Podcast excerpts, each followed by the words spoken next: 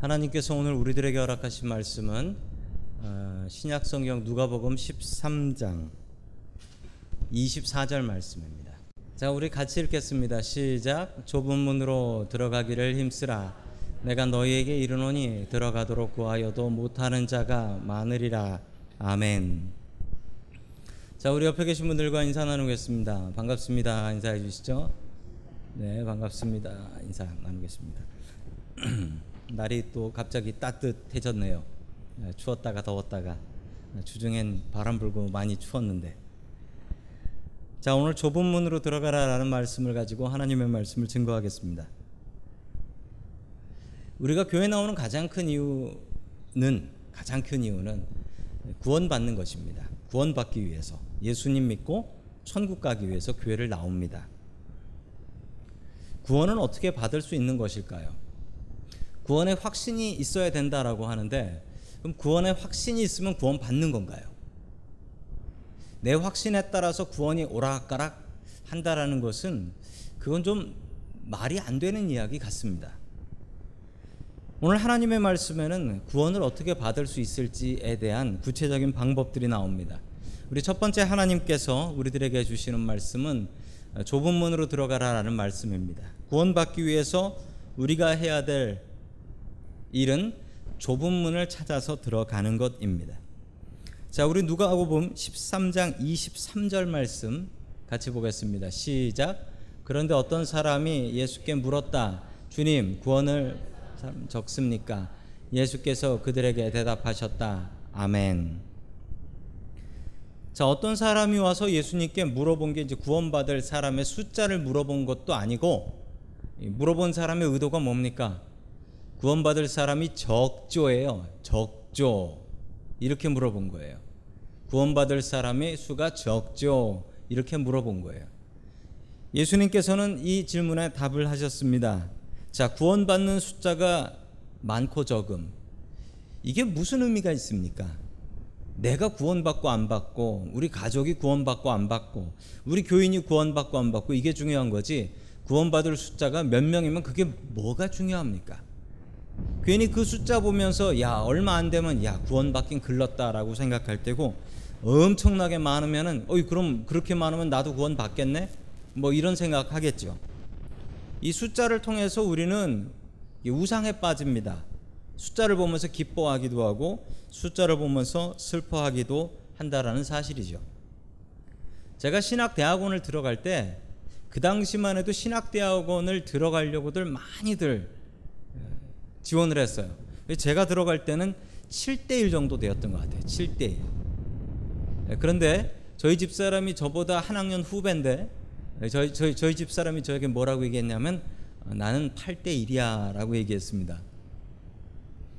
뭐 칠 대 일 팔 대 일 하는데 들어가 보니까 붙을 사람은 그냥 다 붙어요. 근데 안 붙을 사람은 이 대 일이라도 떨어져요. 보니까 몇 명이 붙고 몇 명이 떨어지고 이런 거는 중요치 않더라. 될 사람은 되고 안 될 사람은 안 되더라라는 것입니다. 그런데 오늘 이 사람은 어떤 사람인지는 알 수 없지만 예수님께 나와서 구원받을 사람의 숫자가 얼마나 됩니까? 적지요 라고 물어봅니다. 이 숫자를 보면은요, 요한계시록에 보면 숫자가 하나 나오긴 나옵니다. 그 숫자가 얼마냐면 십사만 사천 명이라고 나와요. 그래서 이 십사만 사천 명 맞추면은 이 세상 끝나고 예수님께서 재림하신다.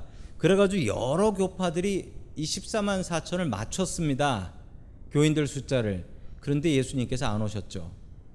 이 숫자는 그렇게 중요한 숫자가 아닙니다. 상징적인 사인이지요. 이거를 그 숫자 그대로 받아들이면 안 된다라는 것입니다. 자, 그러자 예수님께서 이 질문에 뭐라고 답을 하셨을까요? 이십사 절 말씀 우리 같이 보겠습니다. 시작. 너희는 좁은 문으로 들어가기를 힘써라. 내가 너희에게 말한다. 들어가려고 해도 들어가지 못하는 사람이 많을 것이다. 아멘. 숫자를 물어봤지만 예수님께서는 숫자에 대해서는 한마디도 얘기하지 않으셨습니다. 왜냐하면 숫자는 아주 의미 없는 얘기이기 때문에 그렇습니다. 숫자를 얘기한 것이 아니라 구원받기 위해서 살아야 되는 사람들의 마음의 자세를 얘기하셨습니다. 그 자세는 무엇입니까? 좁은 문으로 들어가기 힘써라 라는 것입니다. 좁은 문으로 들어가길 힘써라. 자, 우리가 구원받기 위해서 해야 될 조건은 좁은 문을 찾아서 들어가는 것입니다. 제가 초등학교 때 주일학교에서 뭘 배웠냐면 이 말씀을 배웠습니다. 이 말씀을 배우고 좁은 문으로 들어가길 힘써라 라고 해서 그날부터 저는 학교 갈 때, 이제 초등학교를 가면 문이 두 개가 있잖아요. 큰 문과 작은 문이 있잖아요. 그때부터 친구랑 같이 가다가도 넓은 길로 가다가도 좁은 문으로만 들어갔던, 애들은 시키면 해요. 그때 저는 꼭 저 좁은 문으로만 들어갔습니다. 좁은 문으로 들어가라고 했으니까. 그런데 저게 좁은 문이 아닌 거 아시죠? 넓고 좁은 게 중요한 게 아니라는 것입니다. 우리가 세상에서 말하는 좁은 문이라는 말하고는 완전히 달라요. 대학 들어가는 게 좁은 문이다 라는 얘기를 들어보셨을 것입니다. 취직하는 게 좁은 문이다 라는 얘기를 들어보셨을 것입니다. 그 얘기랑은 완전히 달라요. 그 좁은 문은 뭐죠? 들어가기는 힘든데 들어가면 뻥 뚫려 있는 게 좁은 문이죠. 좁은 문을 뚫고 들어간다는 건 많은 사람들 다 밀어버리고 나 거기 딱 들어가가지고 성공하는 거, 이게 좁은 문이죠. 세상에서 사용하는 좁은 문은 그런 좁은 문인데 오늘 성경의 좁은 문하고는 완전히 다릅니다. 성경의 좁은 문은 그 들어가는 문만 좁은 게 아니라 들어가서도 계속 좁아요. 예수 믿는 게 쉬운 일이 아니라는 사실입니다. 내 마음대로 살려면 예수 믿을 필요 없습니다. 세상에서 복받고 잘 살라고 하면 예수 믿지 않고도 그렇게 될 수 있습니다. 아니, 세상의 부자가 교회 다니는 사자, 사람들이 탑 텐에 다 들어있던가요? 그렇지 않습니다. 그렇지 않아요. 우리가 구원으로 가는 길은 좁은 문이고, 그리고 그 좁은 문에 들어가서도 그 좁은 길에 험한 길입니다.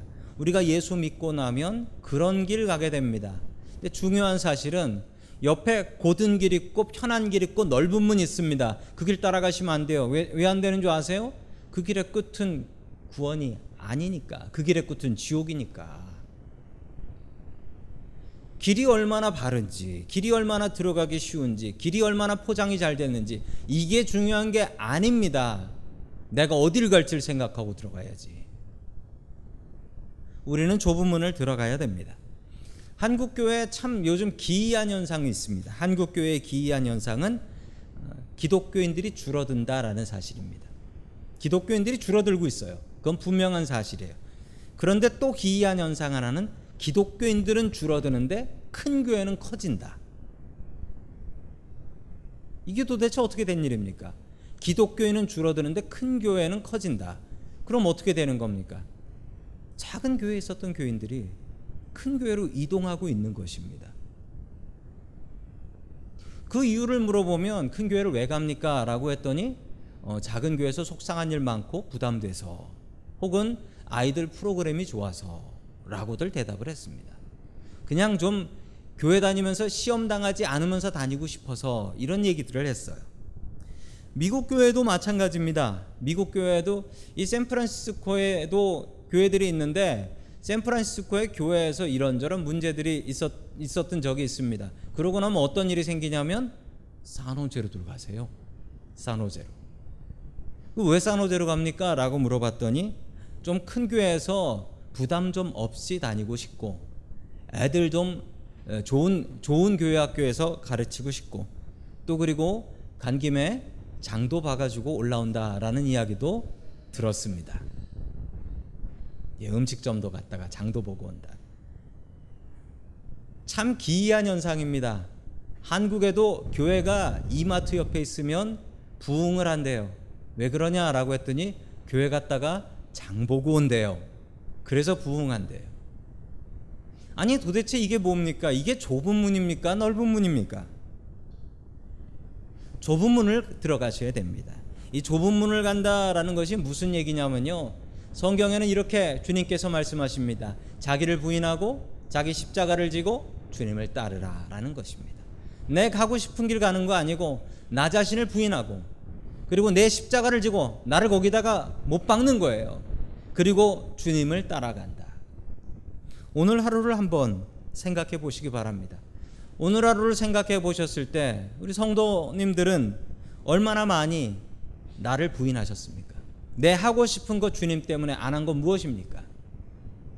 그리고 오늘도 나를 부인하며 나를 십자가에 못을 박았나요? 아니면 그 십자가에 다른 사람 못 박고 오셨습니까? 오늘도 주님을 따라서 그 길을 걸어가셨습니까? 이게 좁은 문입니다. 좁은 문, 좁은 길.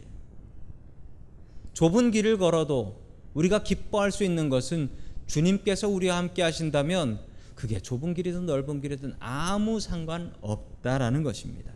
좁은 길, 넓은 길, 어느 길 갈까 고민하실 때 주님이 어디 계신가 보십시오. 주님은 주로 좁은 길에 있습니다. 좁은 문에 계십니다. 그 문을 따라갈 수 있기를 주의 이름으로 간절히 축원합니다. 아멘. 이 좁은 문에 대해서 다시 한번 주님께서 설명을 하십니다. 이게 왜 좁은지, 이게 진짜 문이 좁은 건지, 그리고 길이 좁은 건지 예수님께서는 이렇게 설명하세요. 우리 이십육 절 보겠습니다. 시작. 그때 너희가 말하기를 우리는 마셨으며 주인님은 우리를 길거리에서 가르치셨습니다 할터이나. 아멘.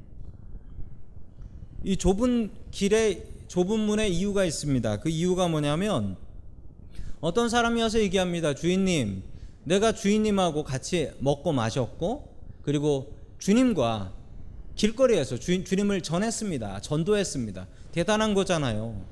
주님하고 같이 식사도 했고 그리고 나가서 전도도 하고. 그러면 이거 영락없이 예수님의 제자인데 예수님께서 뭐라 말씀하셨냐면 너는 누구냐 하셨어요. 너는 누구냐. 아니, 같이 밥 같이 먹었고 그리고 예수님을 증거하는 제자였는데 예수님께서 하시는 말씀이 너는 누구냐라는 거예요. 왜 이렇게 말씀하실까요? 우리 이십칠 절 말씀 보겠습니다. 이십칠 절입니다. 시작. 주인이 너에게 말하기를 나는 너희가 어디서 왔는지 모른다. 불의를 일삼는 자들아 모두 여기서 물러가거라 할 것이다. 아멘. 아주 당황스럽습니다. 주님의 일을 열심히 했다고 하는데 나는 네가 누군지 모른다. 그러니까 불의를 행하는 자들아 물러가라 라는 것이죠.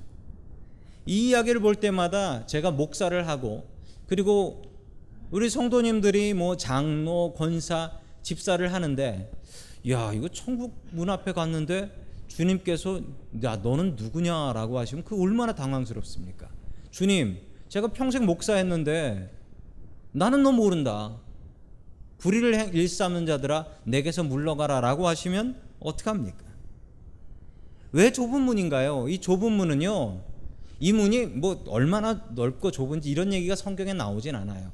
이 문에 중요한 사실 하나가 있는데 이 문을 열고 닫으시는 분이 주인님, 바로 예수님이시다라는 겁니다. 구원으로 들어가는 문이 있는데 그 문이 얼마나 힘드냐면 좁아서 좁은 게 아니라 주님께서 그 문을 닫으실 때가 있고 열어주시지 않으실 때가 있다라는 사실입니다. 이 좁은 문이 왜 좁은 문이냐? 이 좁은 문은 주님께서 마음대로 하시는 문이기 때문에 좁은 문입니다. 그러므로 우리가 구원을 받는 데 있어서 우리가 무엇을 하는 것보다 더욱더 중요한 것은 주님께서 그 문을 열어주시고 주님께서 그 문 앞에서 나를 기억해 주시기를 기도해야 하는 것입니다. 예수 믿고 구원받는 길은 절대로 넓은 길 아닙니다. 좁은 문을 들어가는 길입니다. 매일매일 자기를 부인하고 자기 십자가를 지고 주님을 따라갈 수 있는 저와 성도 여러분들 될 수 있기를 주님의 이름으로 간절히 축원합니다. 아멘. 두 번째, 마지막으로 하나님께서 우리들에게 주시는 말씀은 구원은 하나님의 은혜다라는 말씀입니다. 구원은 하나님의 은혜다. 자, 이십구 절 말씀 우리 같이 보겠습니다. 이십구 절입니다. 시작. 사람들이 동과 서에서 또 남과 북에서 와서 하나님 나라 잔치자리에 앉을 것이다. 아멘. 지금 조금 전에 천국 문 앞에서 쫓겨난 사람들이 누구냐면 유대인들입니다. 유대인들. 그리고 예수님 따랐다는 사람들입니다. 그런데 오히려 엉뚱하게 구원받는 사람들이 있다라고 합니다. 천국 잔치에 누가 온대요? 동과 서 그리고 남과 북에서 와서 주님의 잔치에 참여할 것이다. 즉 이 사람들이 누구냐면 이방인들입니다. 유대인들은 너는 누구냐 하는 소리 듣게 되고 이방인들은 다른 나라에서 와서 주님의 잔치에 참여할 것이다. 우리 이방인들이, 우리 같은 이방인들이 분명히 구원받고 천국 백성 된다라는 것을 성경에 분명히 말씀하고 계십니다. 자, 계속해서 삼십 절 말씀 같이 보겠습니다. 시작. 보아라, 꼴찌가 첫째가 될 사람이 있고 첫째가 꼴찌가 될 사람이 있다. 아멘. 이 말씀은 신약 성경에 너무나 많이 나온 말씀입니다. 이 말씀은 순서가 보장이 되어 있지 않다라는 얘기입니다. 먼저 와서 기다리고 교회 오래 다닌 사람이 뒤로 빠지고 얼마 온지 안 된 사람이 앞으로 나가게 되고 이런 일이 생기게 될 것이다 라는 것입니다. 하나님은 질서의 하나님이라고 하셨는데 왜 이렇게 질서를 지키지 않으시나요? 그런데 분명히 명심하실 사실이 있습니다. 하나님의 질서가 무엇이냐면 하나님이 바로 질서입니다. 우리가 생각하는 질서가 질서가 아니라는 것입니다. 먼저 온 순서, 오래 있었던 순서가 그게 질서가 아니라는 거예요. 하나님의 질서는 그냥 하나님이 질서이시다라는 것입니다. 아까 좁은 문에서 문을 닫으시면 나는 너를 모른다라고 닫으셨던 그 주님, 그 주님이 첫째가 꼴찌되고 꼴찌가 첫째 된다라고 하시는 그 주님이십니다. 즉 우리는 주님의 절대적인 능력과 절대적인 권능을 믿고 의지해야 된다라는 사실입니다. 이 말씀을 보면 우리가 해야 될 것은 긴장해야 됩니다. 내가 교회를 얼마나 왔네, 나는 어렸을 때부터 믿었네, 나는 교회에서 어떤 일을 맡고 있네 라는 것으로 교만하지 마십시오. 꼴찌가 첫째 되고 첫째가 꼴찌 될 날이 있습니다. 얼마나 중요하냐면 복음서에 빠지지 않고 나오는 말씀입니다. 몇 번이나 반복되는 말씀입니다. 즉 오늘 이 말씀의 결론을 맺자면 우리가 구원을 받는 데 있어서 보장된 것은 하나도 없습니다. 오직 주님만 바라보고 두렵고 떨린 마음으로 매일매일 구원을 이루며 살아야 된다라는 사실입니다. 그렇게 매일매일 두렵고 떨린 마음으로 자기를 부인하고 자기 십자가를 지고 주님을 따르는 그 사람에게 주님께서 주시는 선물이 바로 구원인 것입니다. 선물은 내가 잘해서 받는 것 아닙니다. 오늘 이 자리에 모이신 성도 여러분들, 좁은 문 다 통과하시길 바라고 또 천국문에서 만나서 우리 천국에서 잔치할 수 있는 구원의 백성 될 수 있기를 주님의 이름으로 간절히 축원합니다. 아멘.